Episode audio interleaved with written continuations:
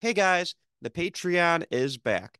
If you want to and are able to, you can directly support this podcast by signing up for the Would You Die Patreon for only $3 a month.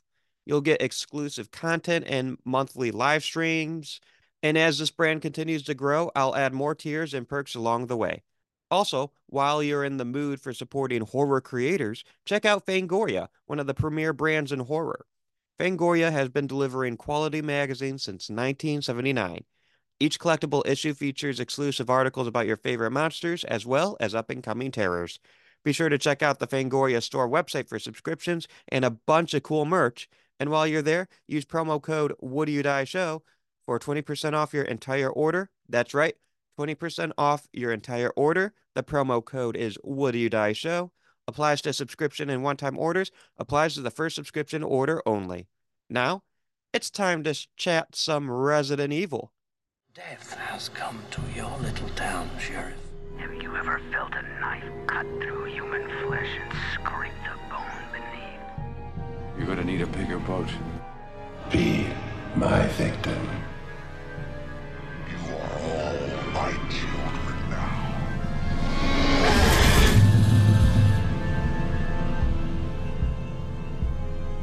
Hello, my name is Austin Torres, and welcome to the Would You Die podcast, the show where we talk about our favorite horror monsters and villains.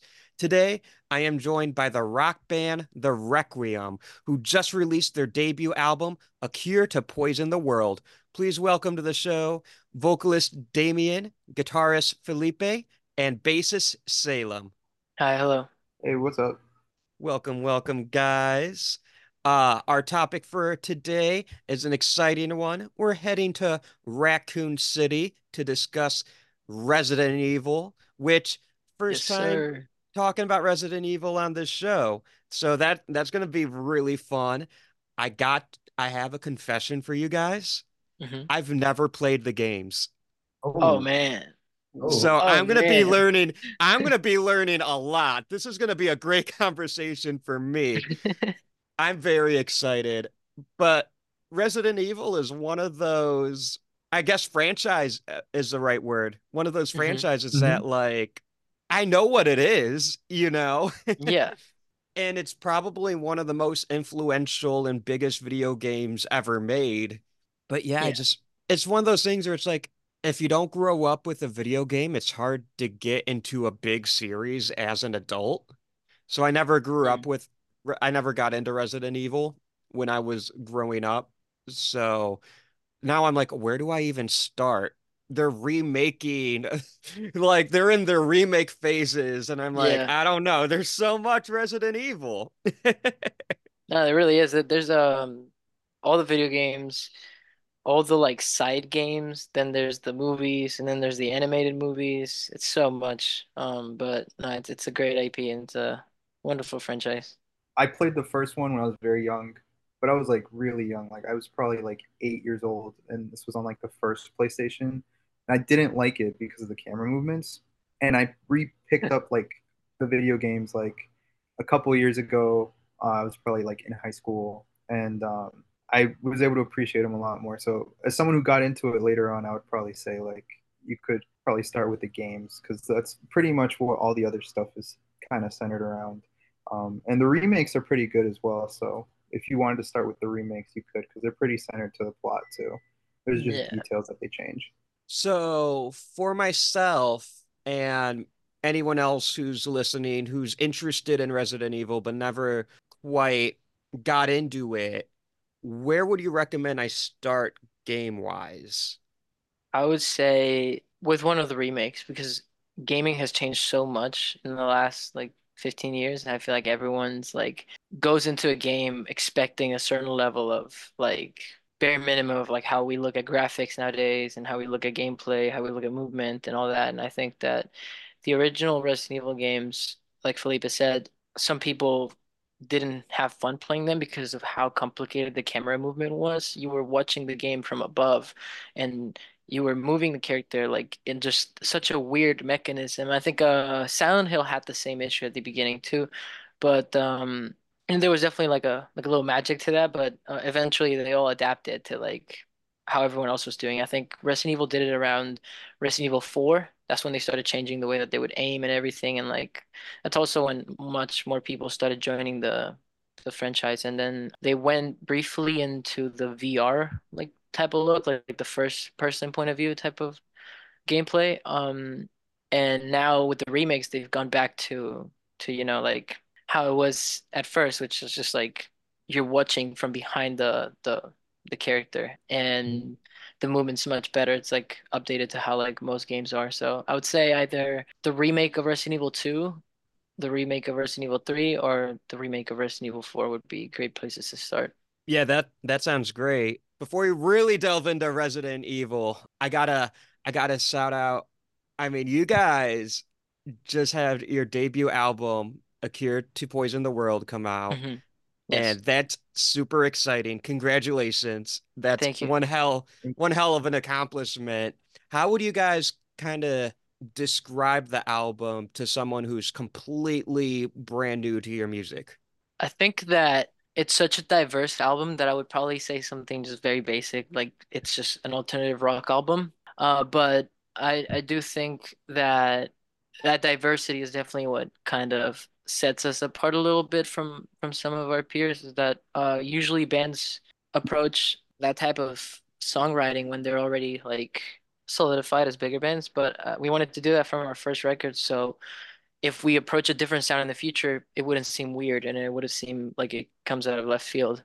Um, kind of like how Bring Me the Horizon does it, where you know they have some songs that sound electronic now, and they have songs that sound completely pop now, and then in the same album they have a song that's like deathcore and has screams in it, and it's like so we want to have that freedom in our songwriting, and um, so I think that that would be a way to describe it. Also, uh, it's a very youthful record. I think that's another thing I would say about it. And it's um it's a bit dark. I would I wouldn't say, you know, it's like a really dark record because there's so much darker stuff out there nowadays, but it's it's still a a darkish record and it and it, and it talks about, you know, mortality and and struggles of depression and anxiety and shit like that. But I I think it also doesn't shy away from from being uh innocent and and also just having fun in certain songs and uh it's also a pretty vulnerable record. There's a there's an acoustic song in the record that's like I don't know. It's just, just very diverse record. Hell yeah. thematically as well you know there's there's topics of like like nihilism and a lot of our writing as well also comes from like shared experiences that we all have but also like emulating ourselves as like these like characters and we kind of created this little world out of the album you know i think it's something really cool when people can like look into it and be able to see figuratively what we're doing with our our songs Yeah, I'd agree with both of those. I don't think I could say anything else. I mean, that's fair. uh some something I'm interested in, well, obviously this is a horror movie podcast. Uh, but there's I feel like there's like this really cool relationship between rock music, particularly metal music and horror films. They just Yeah. go they just go hand in hand. Not including Resident Evil, because we will talk about that. But what what were some of your guys' favorite horror movies and stuff growing up? Oh man, there's a lot. I'm definitely a, horror buff, and like it was because of my mom. My, my dad never liked horror movies. I think he watched The Exorcist as a kid and he got traumatized. Uh, but but my mom always put me onto horror movies, and she'd let me watch them even though I wasn't supposed to.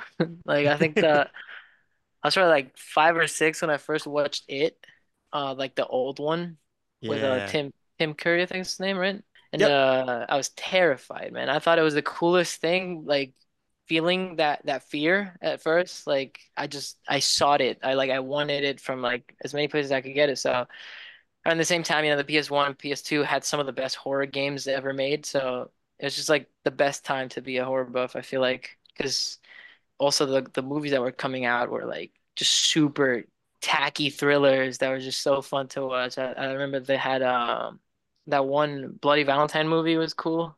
And Yeah. then yeah, that was the remake too. So it was like it wasn't half as good as the original, but it was still so fun. And then I don't know, even even the funny like horror movies, like scary movies, Mm, they yeah, were like yeah. very huge at the time. Those were so funny. And um but yeah, I would say some of my favorites were probably it. I loved uh Dead Silence, the the Yeah. puppet movie.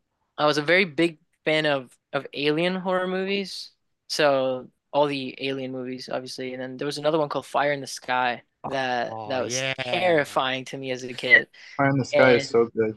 Yeah. Oh And yeah. then uh the last one that I saw that was really cool like that was uh Encounters of the Fourth Kind. And I remember as a kid for the longest time I thought that was like a real it was like a documentary. I thought it was like a real thing.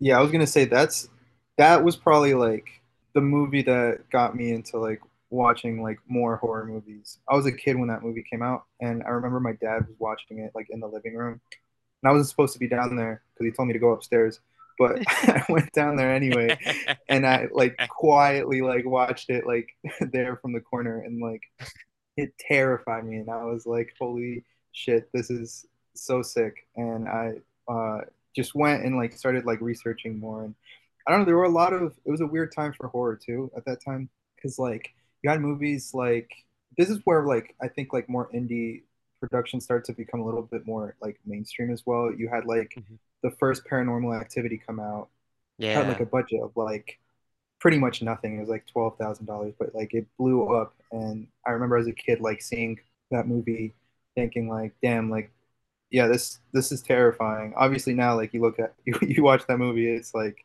it's it's nothing. But like um yeah i don't know. It's very cool. What's cool about horror is that like in every time period there's like films that are just i guess very dated to when they came out but they're so good because of that um and you can appreciate them for like all the production elements and the different techniques that they use to create suspense and tension Um, it was like 10 minutes since I heard that it's what's the first horror movie you watched? Was that the question? yeah Yeah. Okay, sorry. It was so long that I You're forgot. you know you're good. You're good. Uh, yeah, the first horror movie I watched was I think it was Bride of Chucky. It was one of the Chucky movies, and I remember I was fucking scared shitless. I was like six or seven or something, and uh, yeah, it was another thing where like I wasn't supposed to watch it, but I was like, I'm gonna fucking watch it, and uh, I was definitely terrified of dolls for, you know, the next three or four years. I don't blame you. And it's funny because like I just think there's something like when you're that age, like six or seven, Hmm. because you you rewatch Bride of Chucky now, it's hilarious. Oh, it's so funny. Yeah. It's so But fucking not not when you're seven. Yeah. Because for me personally, my mom loved horror movies, and we we would have we had cable, so AMC would be on all the time, and they would show whatever horror movies. And I feel like it would AMC would always show one of the Halloween movies or Carrie. And Mm. Michael Myers just scared the shit out of me growing up, and Carrie definitely fucked me up. Oh man. I think I watched the remake of Carrie first, and then I watched the original. Both are really good, but the original is just like superior. It's it's so very iconic. I, I feel like that movie was definitely like a more mainstream version of of like other like I I guess like female male characters horror movies. Like the my favorite one is probably like Suspiria. Mhm. Um, Yeah, yeah. Mhm. but but Carrie's like the most mainstream that anyone can think of. Something I'm really fascinated by, and I was kind of saying this earlier as well, but like the relationship between rock and metal with horror. When you guys look at your music or, and think about your music, do you notice any horror film influences? A hundred Because like, I mean, there's bands like Black Sabbath, obviously, like they're very horror inspired and more like um like Slipknot. Like you can tell they love horror movies. Yeah.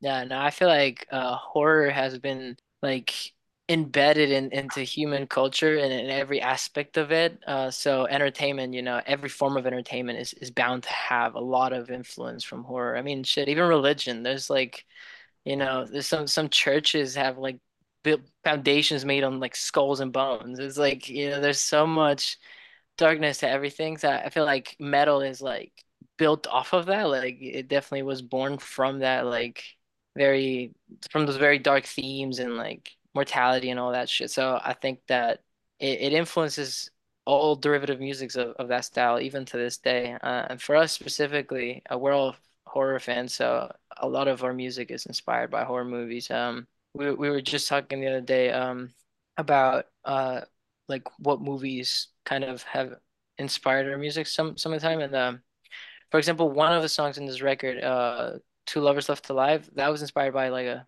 pseudo horror movie called Only Lovers Left Alive and um so yeah, mean, a lot of like gothic topics like influence so much of our music and, especially especially the music we've been making as of late and the music that we'll continue to do in this in in, in our next projects um because we plan on only getting even more theatrical as, as time goes by and we take a lot a lot of inspiration from like the early 1900s and those times to to like you know come up with ideas for that. So in in that era you know they had so much horror mythology and shit you know I had Jack the Ripper and like Yeah. even like all, all the freak show like circus uh aesthetic like that to a kid that that shit is terrifying so I Oh feel yeah. like I feel like all of that is, is, is um it's very influential to us.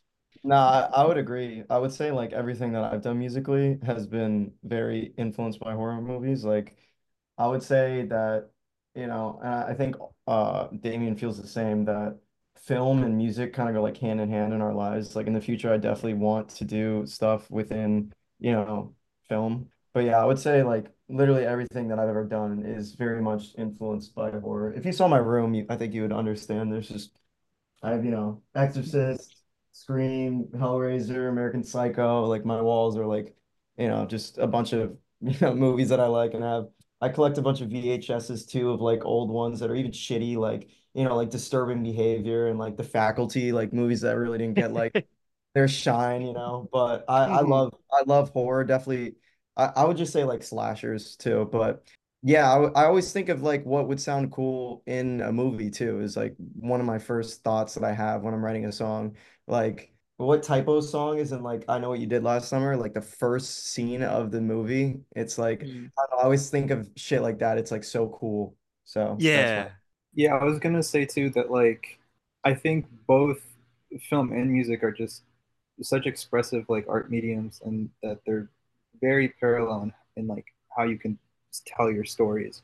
And so um it's kind of hard not to have influence from film because I mean we all we all love film uh, outside of just like horror, but like with with music, I guess like being in a band more specifically, like it goes past just you know us writing music. It also is like us trying to create like an experience for the listener and for our audience as well and so that goes into our visuals our aesthetic um, style guides uh, the way we dress all these kinds of things you know they're kind of just an extension of ideas that float around and exist in our head whether they are influenced by you know film or other art mediums so Yeah. The song that that we first put out, our first single, Diary of a Masochist, that that was also like inspired by like a real horror story, which is uh, Elizabeth Bathory, the Okay. like famous serial killer. So even even shit like that, I feel like we're definitely very inspired by all that. And and then I think it's very natural for that to happen because when we were like growing up and and the movies we watched that were like slashers and shit, they had possibly like some of the best alternative rock music like Oh yeah. of the time. Like I feel like horror movies should definitely go back to putting alternative rock music in in in their soundtracks. Like there was soundtracks that I have like even now I think I can find it re real quick. Um like this one the the Queen of the Damned like Oh, hell this is possibly like one of the best soundtracks of a movie, like in my opinion. It had like Wayne Static of Static X, it had David Draiman of Disturbed, Chester Bennington, Linkin Park, Marilyn Manson, Jay Gordon of Orgy, Papa Roach, Deftones, Disturbed, uh, Godhead. It's it just has so much good shit. But like horror movies nowadays are just I don't know, they're they don't have that that cool aesthetic anymore as much. It's definitely different from the 2000s. Yeah. The the 2000s had that they just had like a grit and an edge, I Yep. think. They a lot of those films were really mean-spirited as well. I mean, we're we're in the post 9/11 like torture porn era. So, and the big Yeah. movies of that decade are like Saw and Hostel and Final Destination, which Final Destination isn't torture porn, but they were huge in the 2000s and Yeah. they, they could get a little mean. Yeah. And you're, You know that you're that that, sorry. that edge has definitely been lost, I feel like, and it's been replaced for psychological horror to a very big degree, uh, especially in mainstream releases, which I, I I appreciate, but I also still feel like something like The Thing is far more psychological and far much more meaningful than half the pseudo psychological shit that A24 puts out every year now. Like I think that there's better ways to do it, but we, we've just become so like, what's the word? Like, it's so much posturing now, so much like intellectual posturing in the world of horror. I feel like it, it's not as fun as it used to be. The last movie that I watched that was like a bit fun, and it wasn't the greatest, but it was it was at least, a little fun. Was uh, Talk to Me I really because like it, it, that it one. had that youthful spirit, and it, and it seemed like it was made by people who really just wanted to make a, like a horror experience for a bunch of fucking teenagers. And it's like, it really, you know, you felt that energy through the movie. Yeah, that one's a interesting one too because uh I think it has that youthfulness like you said. I think it's a it's got that edge, it's mean-spirited, but it's also it's funny because that is an A24 movie and it does have like that intellectual I thematics behind it. So, I think that's a film that really it just it has its cake and it's eating it too. Yeah, exactly. You know, that was like one of the one of the last few things that I've really loved that they they've distributed. But yeah, no, there's some of the ones that are just like too too like niche, too too like they try to be too intellectual. Like that Beau is Afraid one, I watched it and enjoyed it a Mhm. bit, but like It Yeah. Follows when they first started putting out movies, like It Follows was amazing. It really changed the game. But uh, I feel like they've been falling into similar tropes as of late. I feel like, in my opinion at least, the most recent film that feels like a 2000s film was uh, James Wan's Malignant, which came out Oh a few years ago. That felt like a movie that me and the boys would watch on a sleepover. Yeah. Like, Especially those the are the part where the, movies the, the more of. face comes in the back of her head. Like it's just Yep. like that shit was just so like what? Who thought of this? Yeah, no, I I agree. Mhm. I want more horror like that. I know Hollywood's listening. Oh man. One can only hope. yeah. Uh, speaking of 2000s horror, I guess we should talk about the topic of the day. You guys picked Resident Evil, Yes. and I have not seen all the movies. I'm very new to that world. I just watched the first one today, and it's funny because I'm pretty sure I've seen it before, and I didn't remember seeing it. Mhm. And then things were happening. I'm like, I remember the zombie dogs. Yeah. I remember like the long, like the the one zombie creature monster thing with the long tongue and like the no eyes. Yeah. That creepy ass motherfucker. And but I'm just like, I think I've seen this before.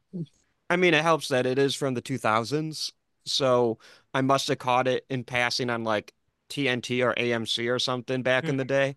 But it was Mhm. funny because I was like, I, oh, I haven't seen any. I'll start with the first one, and then I watched it. I'm like, I think I've seen this before. But yeah. uh, what's the reason that you guys went with Resident Evil for today?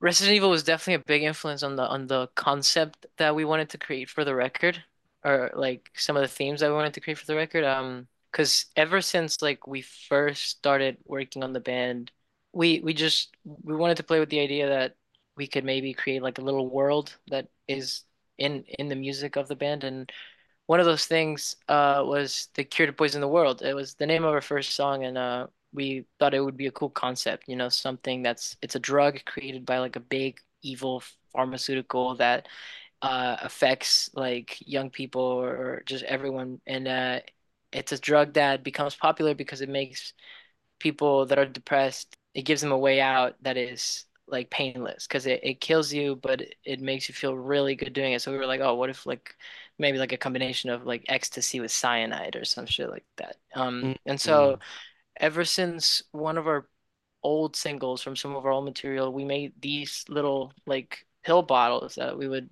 put a cure to poison the world in them, and you know Oh. we we used to have these two with this. These are like with our old name and shit.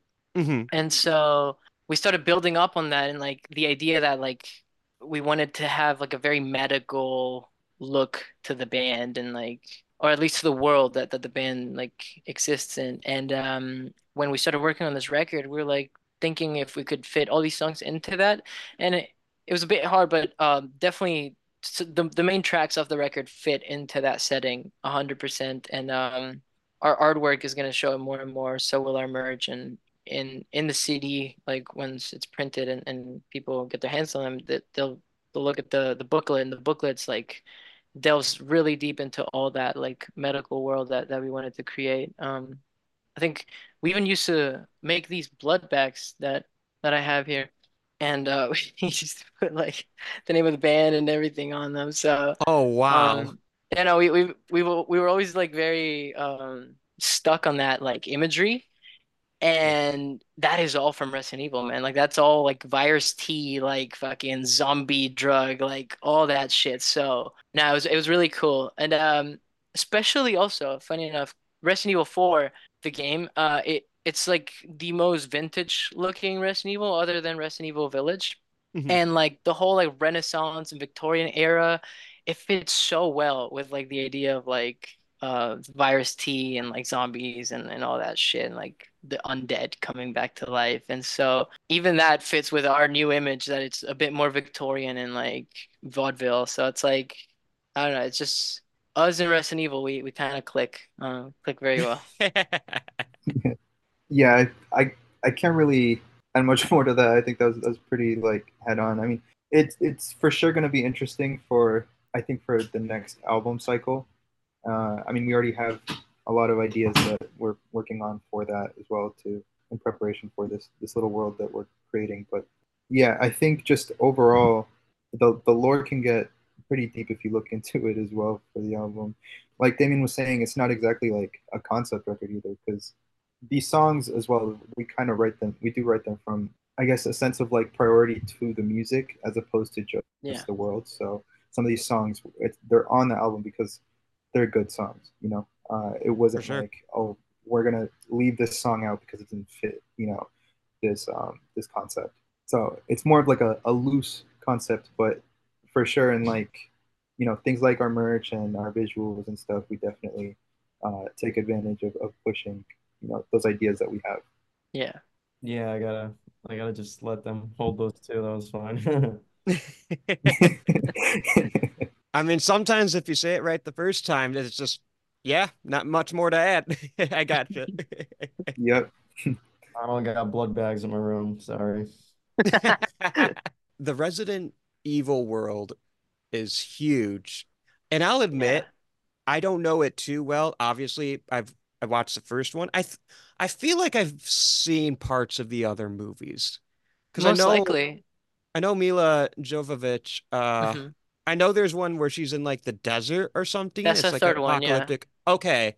Mhm. Okay, I'm I think I've seen that one. Uh if you put me on the spot, I wouldn't remember much of it if I'm being perfectly honest. But Mhm. I know that imagery. So whether I just remember when the movie came out and I just saw a bunch of commercials or something, Yeah. or I just happened to watch it and it was years ago. I do think even as someone who's very like just barely stuck their pinky toe into that world, there's so much amazing creature designs and monsters and villains in Uh-huh. this world, in this universe. And I'm I know a lot of people listening love Resident Evil. I've had people ask me, "Hey, when you covering Resident Evil?" I'll be like, "Ah, when someone picks it." So thank you guys. For sure, man. Uh, what are your guys' favorite monsters from Resident Evil? Um, Nemesis. Yeah i was gonna say i really like nemesis i think overall the the third game is probably my favorite one that uh i've gotten to play i haven't played all of them but um i've played uh the, re- all the remakes so far and i've watched like gameplay for some of the other like like Resident Evil Zero and stuff. Uh, but um, yeah, Nemesis is just such an iconic villain, and playing that game, that like villain is probably like the most terrifying one because throughout the entire game he's just chasing you. But like even when you're safe, you don't know how safe you really are. Um, he could be lurking around. So yeah, and his design is just it's it's incredible too. It's very I wouldn't say it's like goth because it's not goth, but it's like like cyber goth. You know, he looks like yeah, like the dance yeah, at any given goth. moment. That's yeah. Oh, I just looked him up. He's fucking scary. Yeah, no, Yeah, Nemesis is he's supposed to be a member of Stars, so he's a cop, but he gets turned into this fucking gigantic thing that just holds a bazooka. So it's like not only is he smarter than most of the other monsters and the zombies, but he's also like trained to fucking just kill. And in the games, he's the most terrifying thing because he's fast, and usually Resident Evil zombies are like the slowest ones out of any zombie game. So you know you have that freedom of like, oh shit, I can't aim that well, but like at least they're slow. But then Nemesis shows up and you're like fucking running for like a good 10 minutes before you can find a place to hide. I can see why you guys are scared of him. I uh I'd probably piss myself playing that game. But yeah, no, for me, definitely Nemesis, and then uh Ramon Salazar from um from Resident Evil 4. He's like this Oh. little Spanish guy who, and he's like fucking super like classy and like Renaissance looking. But then at the end of the game, he turns into this gigantic fucking like demon creature. oh God. Yeah, it's really cool. I'm not gonna look that up because if I play the, I'm not gonna look up that design because if if I play Res the remake for Resident Evil 4, Mhm. I want to be I want to be surprised by Oh, yeah. what Yeah. what that guy ends up looking like. hmm To bring it back to Nemesis for a second, I just have to say he kind of reminds me of like kind of like a cyberpunk uh Cenobite from the Hellraiser. Yes, yes, a hundred percent. Yes. Yeah, he looks Yep. like he he looks like he'd chill with Pinhead. You know what I'm saying? Yep, yep. hmm Like I not to go on too long of a Hellraiser tangent, but I can tell you guys are Hellraiser fans as Mhm. well. Do you guys have a favorite Cenobite? Oh man. The one that inspired the the the fucking floating thing from Berserk is the one that has the, the thing in his mouth. I can't remember his name. The But thing he in has his- like the he has like the hooks in his mouth that keep it Oh, open it- so his teeth are showing he's always always like chat the Chatterer. Yes, the Chatterer. Like he's yes. always yeah. Mhm, mhm, And he's one. my favorite because he has like no eyes and he kind of reminds Yep, me yep. of the xenomorph from Alien. That's what I think Exactly. of. And you know, Nemesis kind of has Chatterer vibes too, I think. Uh-huh. Uh, I talk, think- talk about Alien. I have this shit right here. Oh, that's awesome. For everyone listening, uh Damien has like a face hugger in a in a vial, Yeah. which is fucking dope. Yep. How about uh you guys, Felipe Salem? Do you guys have a favorite Cenobite from Hellraiser? Uh, yeah, mine would just be the uh, is her name just the female, the female Cenobite? Yeah. Yeah, they didn't come up with a fun nickname for her, but Yeah, she, I always thought she she's was dope. badass. Yeah. Yeah. Uh, I I don't I don't really have a favorite. I kind of like appreciate all of them, all the designs. I like how varying they are. No, that's fair. I mean, they're all great. I don't have like a Cenobite I really dislike. And obviously Pinhead, like that's an iconic character. Everyone loves Pinhead. Yeah. Oh yeah, for sure. That's why I was like, of I, I mean, I think Pinhead would probably be like a favorite, but I wouldn't consider him a favorite. He's just the one that like I get to see brought out from that world the most. You know, like I play other games like like Dead by Daylight, for example, and he's in Mhm. it, and it, it's very. I think that world just has just very interesting and, and cool What's the, uh, What's the big dude? Butter Butterball Yeah, Butterball. with the fucking shades? Do you, all right, this is gonna sound weird, but I promise it's related. Do you remember the episode of fucking SpongeBob where the um they There's one that looks like- just like it. Well, they become like parody parodies of uh the Justice League, and they're all like the superheroes. Patrick, when Patrick's in his superhero outfit, it reminds me of Butterball because he has like the the goggles too, Yeah. and I don't know, he just looks like Butterball to me. I don't know why. I thought you were gonna bring up the episode of SpongeBob with the guy that fucking puts the pickles under his tongue. Like, no more pickles. Or you forgot Yeah. the pickles. His name's probably Butterball. Let's be real. Yeah, right. Oh, that's an iconic episode. And then, of course, and we're if we're talking SpongeBob and Hellraiser, there's the episode where they're in the dome and they're when they're in Sandy's dome while she's hibernating, and they're like playing pretend with Sandy's villains or whatever. And Patrick goes, "Who you calling Pinhead?" Yeah. Oh yes. Uh, I don't think there's any SpongeBob connections to Resident Evil, unfortunately. But honestly, if there are, I just missed it. Yeah, I don't I don't think I don't think so.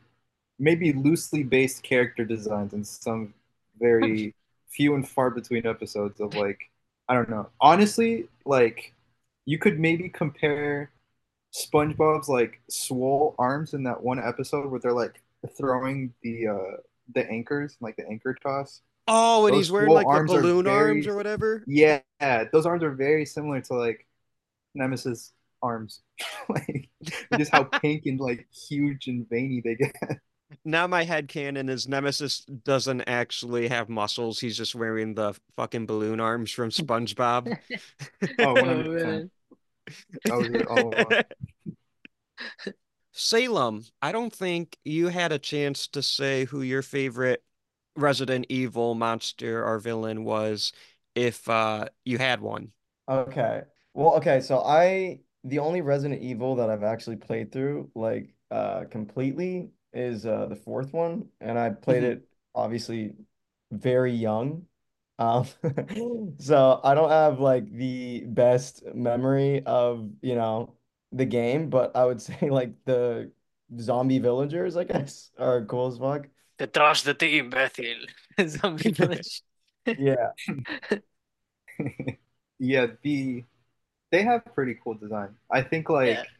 the especially in the remakes, the cool thing about the remakes is they really get to mess a lot more with like the details in their character designs. So like whereas like some of these games were like very like pixelated when they originally came out, like they were able to flesh that out a lot more in the remakes was- and there's a cool appreciation for them. I was always under the impression that like some games, like I did, my friend actually got the remake of a Resident Evil and I was watching it. It looked great. But I actually think like some games, as much as like I'm hyped to see like the Silent Hill 2 remake and stuff or whatever, um, I still think like the the limited PS2 graphics, something about it was just so like I don't know, it was like they were working with less, so it looked more scary, if anything. It was uncanny. I agree. Yeah, Yeah, it looked even true. like everything about it was like, yeah, just the fact that, you know, they they could only do so much to make something look like a human or whatever. Like it made it so creepy. And I don't know, you can use your own imagination. Also, like, you know, when you play these games, I mean, I'm guessing we're all like, you know, late 20s or whatever, but when you play these games as a kid, it's like you put your own imagination in it too, which also Oh makes it yeah. better. So like the Yeah. the lack of all, you know, the detail could, you know, in your brain you can fill in the uh fill in the dots. But it is weird Yeah. playing these games now, um, because you're like, holy shit, this looks terrible. But like I agree. cool. Even even with Manhunt, Oh yeah, I was gonna say Manhunt is so gritty and so shitty looking that it almost feels illegal to still play it. Like it's so it's such like a fucking banned game that like I don't know. If if it was done very well with like fucking Unreal graphics, like I don't think it would hit the same way. Dude, it would be too much. I I don't Yeah. think they could remake Manhunt because our Oh no. Oh, fucking ridiculous. I remember the first time I played that game, I was literally like, this is like the most ridiculous game I've ever played. It's sick. It's so fun. Yeah, that's something that is lost from like low poly horror is the the the not knowing and the suspense as like an eight year old of you not knowing what is around the corner and if that even is a corner you're looking at because there's too there's too few pixels for you to tell. yeah. Bags. Yeah, Yeah. That is so true. And Yeah. What you guys are talking about, I think that applies to movies a little bit too, because I mean, I I I can tell we're all around the same age. There's something about when like you, so you guys remember VHS Mhm. when you watch like an old horror movie on VHS, like something like the Texas Chainsaw Massacre or the original Evil Dead, movies that are already gritty. You watch a VHS of that, it's like I know it's fake, but I f- it feels like something I shouldn't be watching. Yep. Yeah. Yeah. Those It feels like found footage. Yeah, because there's a Mhm. whole thing, it's just like VHS in general. Like I've always, I don't know, if if you knew like my other projects, projects, all of the stuff that I've done previously, I was very Mhm. much invested into like VHS because as a kid, I used to do skate videos and we would just use those old mini DV cams and stuff. So like I've always like carried that aesthetic onto my life now. And I think tapes are a very interesting medium because not only are they, you know, like super pretty low quality, but they deteriorate deteriorate over time. So they just get worse and worse. The more you play a VHS tape, the worse it'll look. So like yeah, if you're watching like I mean even even like I guess newer VHS tape horror movies, yeah, you plug it in and it's like it looks so shitty, but yeah, that adds to the quality of like it feels I don't know, it's like a whole experience, you know. You put it the Yeah. tape in and I don't know, it's just I don't know. There's something that it, it's just I, I think everybody should experience watching a movie, not even just a horror movie, but definitely a horror movie on, you know, that put it into a fucking uh, VCR and watch it, you know, and hear this the static and like you put your hand up to the TV and it's all fucking staticky and it has that Yeah. really high ringy like ee, like everybody should watch and then it just makes you appreciate, you know, watching a movie in 4K too. Like it's just I don't know. Oh, so yeah. I have I have copies of a lot of things that I have on VHS that I also have on um well I just have like a 4K copy. But yeah. There are some movie because I I'm like you, I'm a physical media collector, Mhm. and there's some movies you, you guys can see my Jaws poster. I'm I'm a fan of that movie. That's the one where I have it on VHS. I have it on DVD and Blu-ray and 4K. Because every time there's a new version, I'm like, well, You gotta get it. it's Yeah, one of my favorites. Like, but I don't want to get rid of the older stuff because I have nostalgia for watching Jaws like through on VHS, you know. But th then you're right. I also I I can appreciate the different versions of it, you know. Mhm. I, definitely think that too. In the, in the older monitors and the old TVs, um, the color was so much better than than some of the newer TVs. You can be Mhm. like that's another thing that that I like for horror movies specifically because when the when the when the screen is pitch black on an old TV, it looks fucking black. But like on newer TVs, it could even be like a Blu-ray movie, but it, it has kind of like a grayish undertone. So I feel like even the immersion of, of of the older TVs was was stronger than than the newer ones. So I think that making everything hyper real, if anything, it takes a little bit away from it than than how the shitty quality was was back then. I'll say this too. You gotta get real close to these old motherfucking TVs because they're so small. They're so Yeah. fucking tiny. So I feel like that also adds to the effect of it, you know, being scarier because it's like with a big TV, you know, you can be a couple feet back, you can be a lot, lot of feet back, but when you're watching it on this fucking shitty ass, like I got a fucking 12 inch, I think this thing that weighs like 100 pounds. And it's um, you got to be right next to the motherfucker. So yeah, I mean, if you're gonna get jump scared, you're gonna get jump scared. Yeah. You gotta appreciate growing up in like the 90s and the 2000s where a TV back in the day that could kill you if it Oh, fell yeah. on you. Yeah. It, if they if they remade Scream and they try to do that with one of today's TV TVs, Oh, nothing would happen. nothing would happen. Like Stu Have you heard- Macher's head would break the TV, not the Yeah. other way around. Yeah. Have you heard of the theory that he's still alive? A lot of people like to to keep that theory that the TV didn't kill him. I'm under the impression that that 400 pound TV destroyed him, but I I feel like that that theory comes from younger pe- younger Scream fans who's Yeah. never seen a TV like that in real life. yeah. Yeah, for And- real. And like I I get it. Like if I've never seen a TV like like TVs nowadays are so light and so fragile. Mhm. Uh TVs when we were growing up, they were, you know, they were like fucking oversized Nokias. Yeah, Like, yeah, they were They were gigantic. tanks. Mhm. Yeah, even the first like plasma flat screen ones were heavy as shit. They were. Yeah. And you wouldn't think they'd be so heavy, but they were. And Mhm. I I tried to do a I tried to carry a plasma by myself one time when I was younger. I was like, "Oh my God, I think I broke every vertebrae in my fucking spine." Yeah. Back problems for life. Yeah. Oh, man. Like those were deceptively heavy. Yep, yep. They were. And then- And then now nowadays TVs are like, "If you look at me wrong, I'll break." For real. oh yeah, they're so they're paper thin now.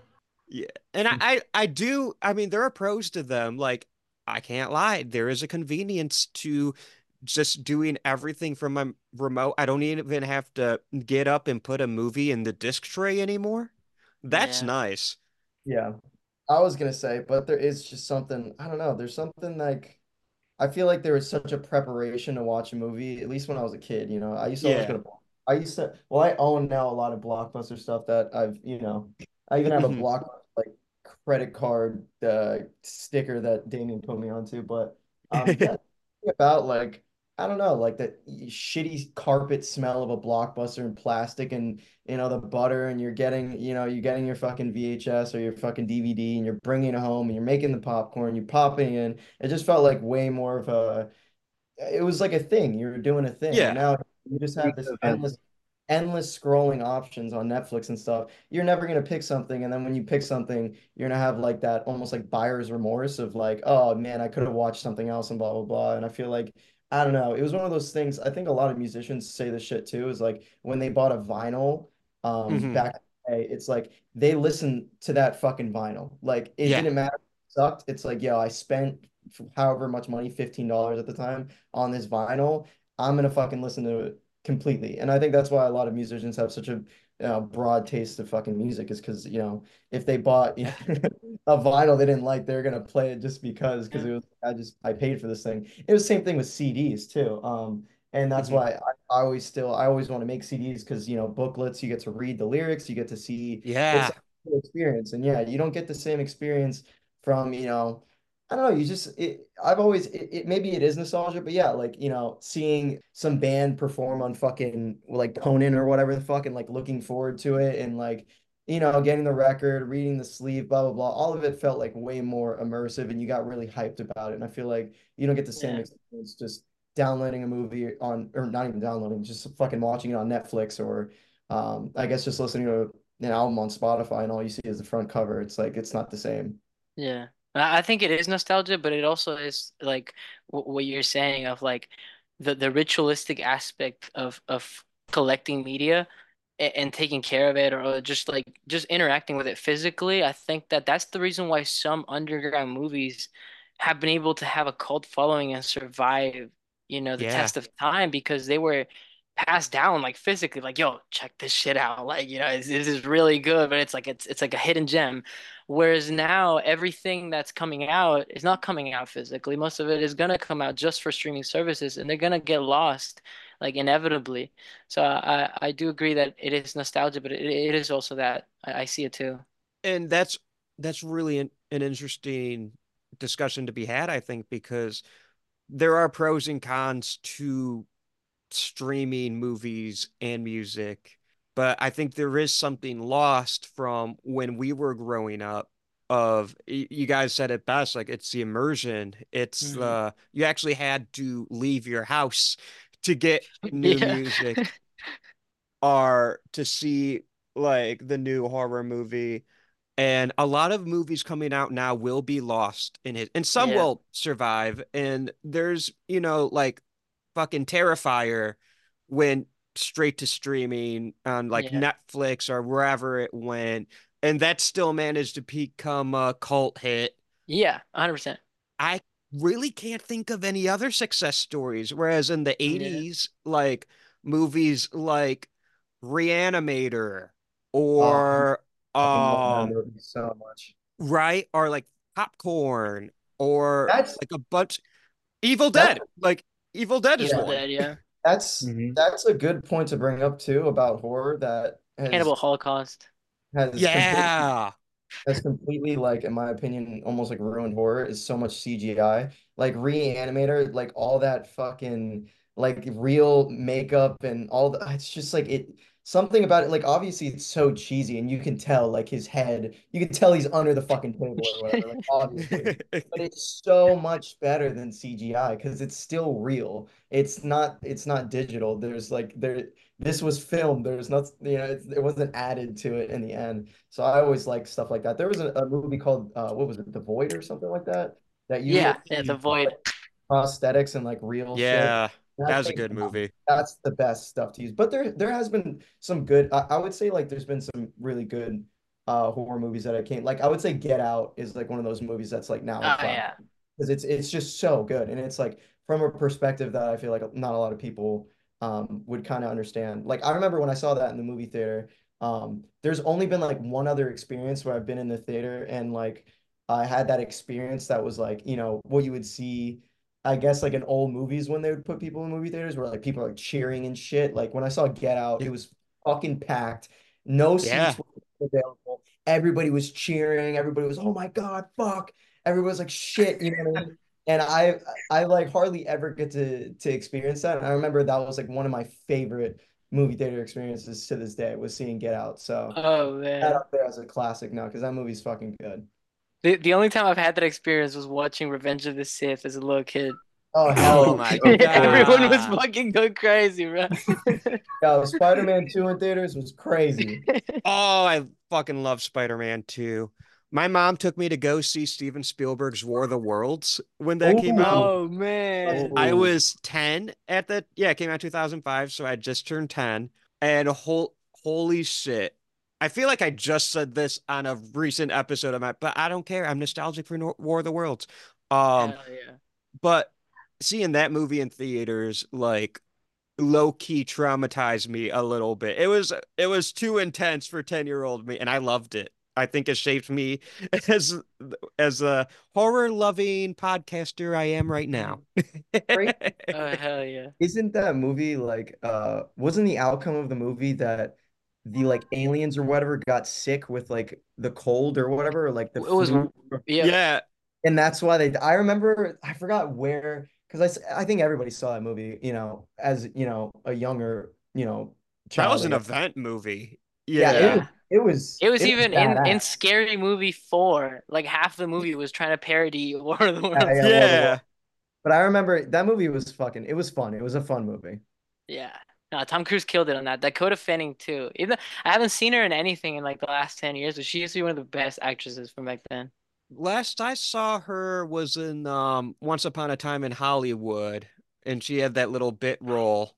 Oh, you're so right. She is in that. Yeah. And she killed it in the five minutes of screen time. But I mean, Yeah. if, Tarant- if if Tarantino's calling, you're going to answer the Yeah, phone. yeah. You need me for you need me Anyone for would two come out of minutes. retirement for that. But and you know, she killed it. She like I think that's one of the best parts of the movie. And Yeah. but um, you know, when you make all if you can make all your money when you're a kid and then you can do whatever you want for the Oh, I'm yeah. hoping she's doing whatever she wants. So uh because I like her. So I thought she was great in War of the Worlds and you know everything really. So I hope she's happy. I don't think she's listening, but it'd be nice. I'd be, it'd be nice if she was, you know, doing well. It'd I, cool. I'm sending good vibes. And then the other kid in that movie was um he was sick, but I, I saw him in in only like one other movie, which was like possibly one of the worst movies I've ever seen. But now I love it. I hold it so close to my heart. Is the Dragon Ball live action movie? Oh He was the protagonist in that one. man, that's rough. It's rough when you when you're in one of those movies that like everyone dislikes. Oh yeah, no, it's terrible. I have not Yeah. seen it, but I've seen the reactions, and I'm just like, I haven't even seen the movie, but I'm just like I kind of feel bad. It, it the thing is that it's so bad that now it's good. Now it's funny to watch it. It's like The Room. It's so bad that it's good.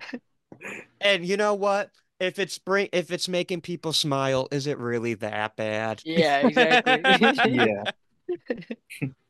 Do you guys remember falling asleep to like a movie on DVD and waking up at like three in the morning to the fucking disc menu? And Mhm. yeah, Yep. The worst those was were the fucking- days.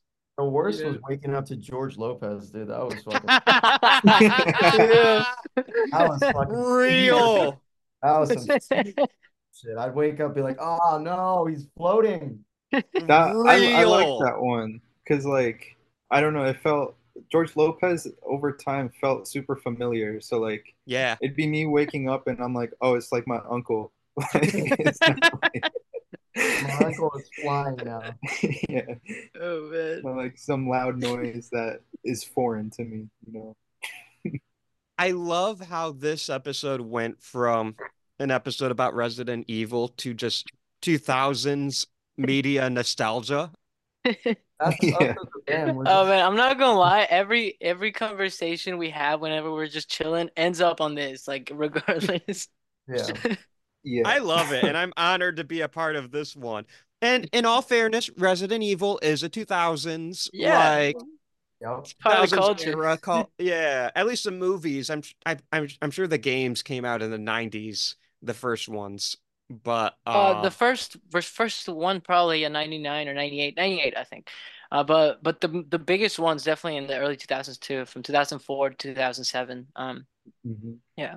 So we'll claim Resident Evil for the 2000s. I, I'm comfortable 100%. making that claim then. And if anyone wants to argue, uh, come at me on Twitter or Instagram, boost my algorithm. I need more followers. No, I'm kidding. I'm kidding.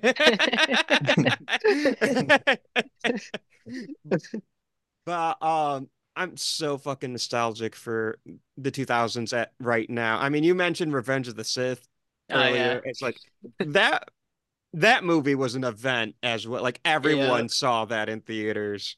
And it wasn't a disappointing one like the fucking Force Awakens and all these ones. and it's just like I'm just like I I I don't think things were better then. Um, because No, they, they were, were. definitely different. no, they were okay. Okay. I think it's uh and I was gonna say this earlier, but I think the ambiguity in like I guess like digesting media, you know, like Mhm. and perceiving it, as well as like I mean, I was a kid, so I wouldn't know, but like I would imagine as well as a creator, you know, whether filmmaker, an artist as well, the process of making it, like the ambiguity in that as well, was probably just what helped uh, push for more creative ideas and um, you know people didn't have to people today can cut corners in making art and a lot of you know filmmakers do and um, well as like artists and music and whatnot. But back then like you couldn't really cut corners. It genuinely was like you have to figure out how to make a dragon look good in this like small budget movie like Yeah. you know figured out type shit. So and i think that forced a lot of people to use their minds a bit more to storytelling you know? I, I agree 100%. Also, like, it definitely wasn't better, but I do think that the things that were great were fucking great, and the things that were bad were bad. But they were so bad that they had that little magic to them, and so everything had its essence. Whereas now, everything it's uh, like a, such a specific standard, so it's nothing's extremely great and nothing's extremely bad either. So it's just that like little flat ground of boredom and like I don't know. That's that's interesting because like I feel like time is the greatest judge, the greatest critic. So 20 years from now, when we're looking back at the 2020s, whatever movies we're still thinking about, I feel like those would be the ones that like those were the great one, you know? Yeah. And it's hard to tell what it is now, uh, but now that we're getting away from the 2010s, I can safely say It Follows was a banger Yeah. Oh, in terms yeah. of horror. Hundred percent. The Conjuring was a banger. Like Yeah. people love that movie and that franchise. Mhm. I'm I will always be in a Insidious defender. I fucking Oh, love Insidious. I loved Insidious. And like and Well, Get for- Out's gonna stand the for- st- for test him, of time. Earlier than that, Saw is just like Oh yeah, they're still the making best Saw thing. movies. Saw Saw definitely stands the test of time for sure. Because that, that, that Uh, was James Wan too, right? The the first Oh, yeah. one at least. Yeah, then he's Yeah. he's a genius, man. And uh, Yeah, yeah, I'm no, a big Wan you, fan. you're right about that. Time definitely shows you which ones, because that's that's why The Shining is still, you know, kids Yeah, are still clicking with that movie because it's just that Mhm. good. and it's like when we're thinking of the 2000s, we're thinking of like a lot of the great ones or the more standout ones. There are a lot of movies that came out that we probably don't remember. Yeah. So many. Yeah. They're just meh Th- There's all the ones that Yeah. were like the competition of scary movie. The they were like right uh, the, disaster the parody of Narnia. Like I didn't even remember that one existed until like a couple years ago. And then I watched it. I was like, wow, this is really shit. Like Right. and they, they were doing fucked up. They were like killing Hannah Montana in it. Like they were, there was so much like celebrity hate back then that they were getting away with. It was terrible. And like when we were growing up, I mean, there's a great horror movies when we were growing up, like Saw, you know. Yeah. But a lot of them were just remakes of what came out in the 80s. Mhm, Like, Dead, yeah. Yeah. And like fucking Halloween had a remake. Rob Texas Zombies. Chainsaw. Yeah, Texas Chainsaw had a remake. And those are good remakes. I I like them at least. But then like, Mm-hmm. do we really need to remake Prom Night? Do we really need to remake The Fog and Last House on the Left and you know whatever? Yeah. There were so and like, did we really need to remake a Nightmare on Elm Street? Like, That one was a, that, that one was an odd one. That one was so different from the original ones. and it's weird because the Friday the 13th remake was actually really good, I thought. Yeah, that one was fire. Yo, I'm not gonna lie, Freddy versus Jason is kind of valid though. That movie's hilariously dope. I Oh hell yeah. Another one with a sick ass soundtrack, man. this Yeah. is a Freddy versus Jason safe space. If you don't like Freddy versus Jason, I don't like you. I'm sorry. You know what had the best fucking soundtrack, and it actually was a remake, was fucking uh House of Wax. That Oh sound hell yes. Mm. Let's That's be- go. I don't give a fuck. I'm holding that movie in such like I I use Letterboxd. Obviously, I'm a nerd. I gave that movie a four out of five, which is like you know eight out of ten. yeah. That movie Pa- was Paris fucking- Hilton was better than Florence Pugh on Midsommar, bro. I'm gonna say it. Nah, Bro, that's- Paris Hilton snapped. The soundtrack was by. I remember when I because I I watched it not even that long ago because I think I saw the original, which was I, I don't when did that come out? Like the I don't even know how that the original is really really old. But It the- was Yeah. 60s. I because it was like Vincent Price. It was either 50s or Yeah, 60s.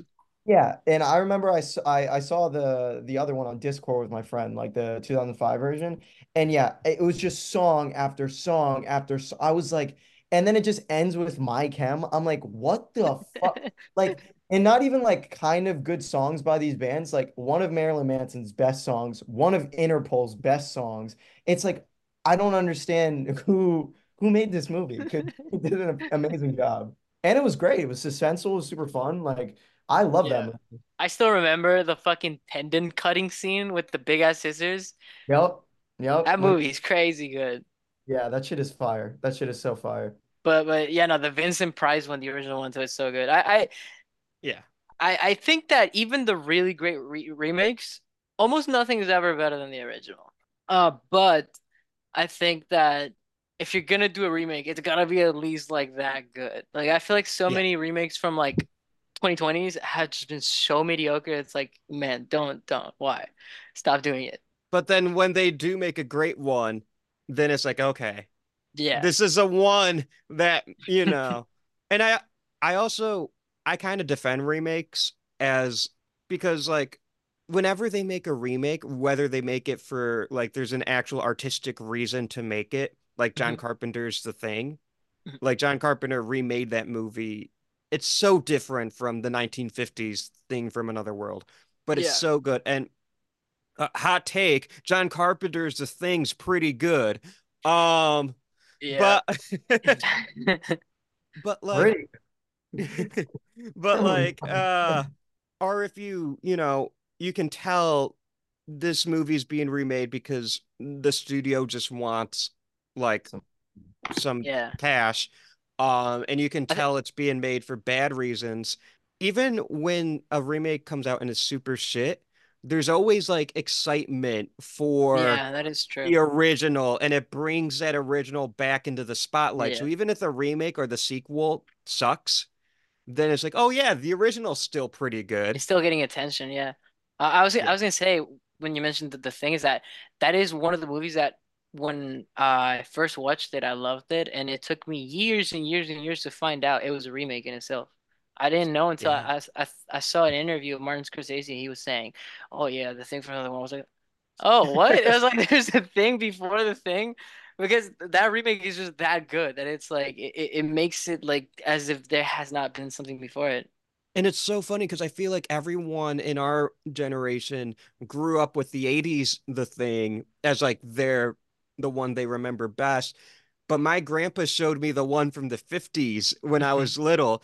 So I have more nostalgia for the 50s one.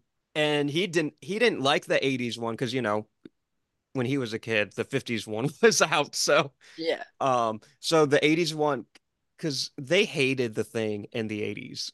Like the critics, everyone who saw it, because Yeah. people weren't ready for that. You know, it wasn't until 30, 40 years later where people are like, oh, wait, this shit rocks. Yeah. But when it came out, no, people were ruthless. And I've, I've heard shit about like that about The Fly as well. The- the, Yeah. um, well, David Cronenberg's The Fly. yeah, Uh, because of the body horror. I think body horror has always gotten like a little shunned. Even that one movie, Jacob's Ladder, that never even became popular Yeah. because of how Uh, fucking dark it was. Such a good fucking movie. Oh yeah, Jacob's Ladder, that one. I I first saw that when I was in college. I was like, damn, that was a that was an experience. I got to uh, I got to shout out one movie. Uh, Sure. it's not a horror movie, but well, it's not even a movie actually. It's a TV show, but it's made by someone that um makes movies. And Mhm. uh, our first song on this record, um, I forgot what Damien was originally gonna call it, but it starts with the line, "This is how the world ends," and that's there. There's a director named Gregg Araki who does. I wouldn't say he does exactly horror movies, but he's very like. I don't know, Body eccentric- horror. yeah, eccentric body horror type stuff sometimes, and he he's like one of my favorite directors. We actually got to meet him, which is cool too. That's Um, awesome. And uh, yeah, I gotta shout him out. So if you're watching this and you gotten this far, you should watch the movie Nowhere by Gregg Araki. Um, Yeah. because fucking it's goated as fuck. Adding that to the watch list. Yeah, that sounds awesome. Yeah, D you should watch it and then DM the page and let us know what you think. Oh, definitely. it's fucking crazy. I definitely will. And yeah, so I'm I'm gonna add that to the watch list. I'm I love I love this.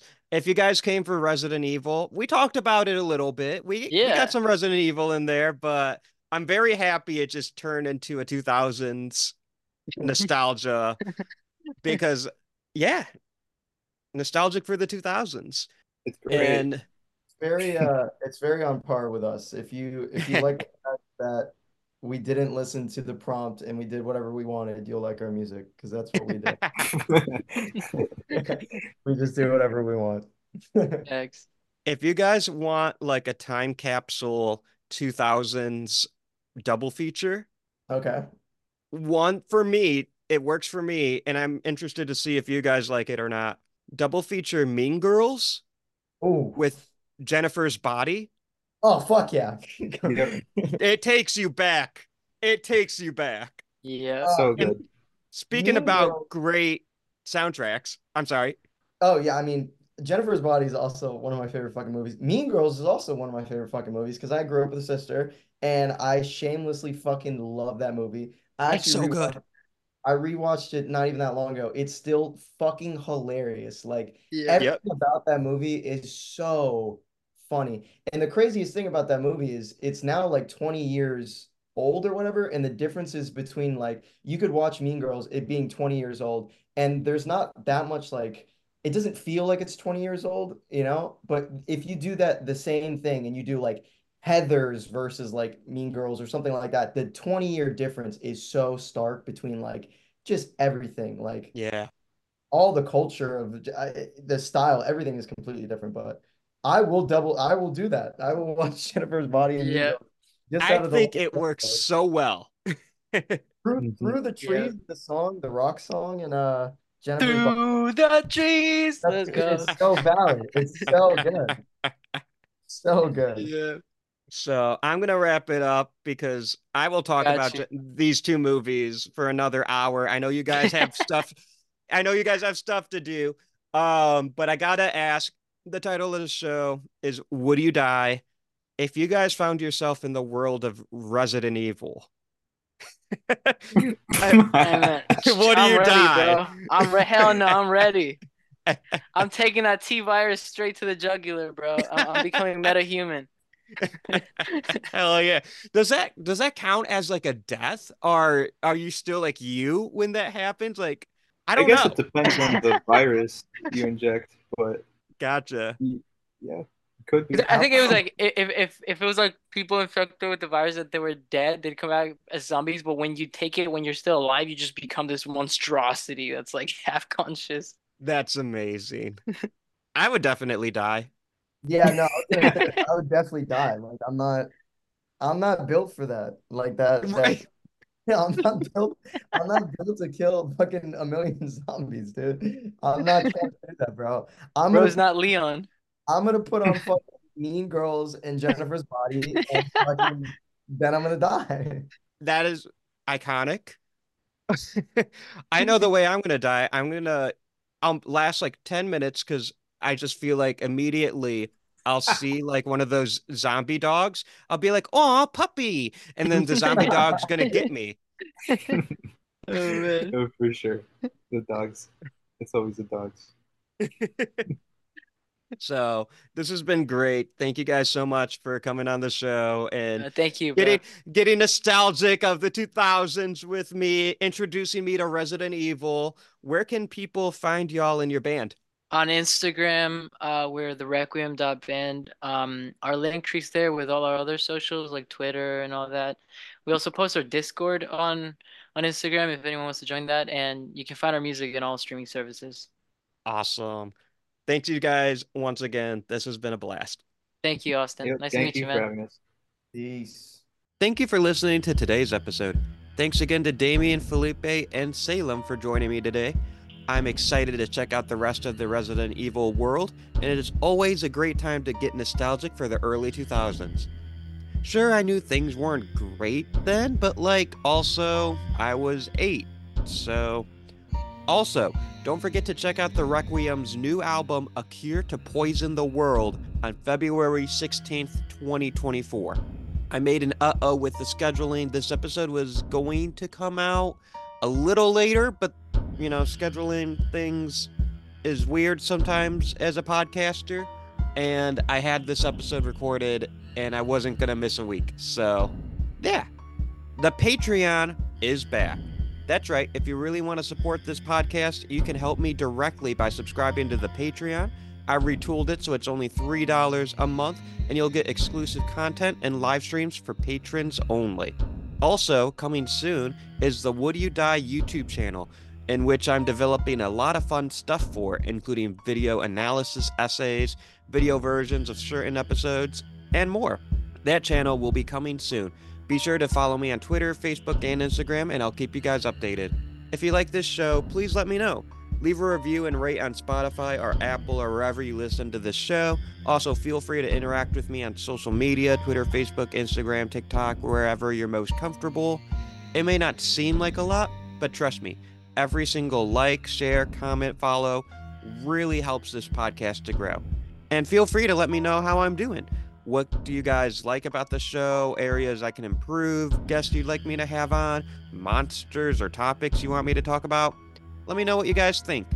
A reminder I just became an affiliate for Fangoria, one of the premier brands in horror. I definitely recommend checking out their magazine and even subscribing. And if you decide to do that, don't forget to use the promo code Would You Die Show for 20% off your entire order. You can find the show's social media on Twitter, Facebook, and Instagram at Would You Die Show. Also, now you can follow me on TikTok at Would You Die Podcast. Would You Die is a partner with the Three Y's Men Media, a Metro Detroit based group of awesome guys, Kyle, Tyler, and Dylan, where they bring you professional wrestling, indie comic books, and so much more. The music you hear in the beginning and end of each episode is composed by my friend Josie Palmer.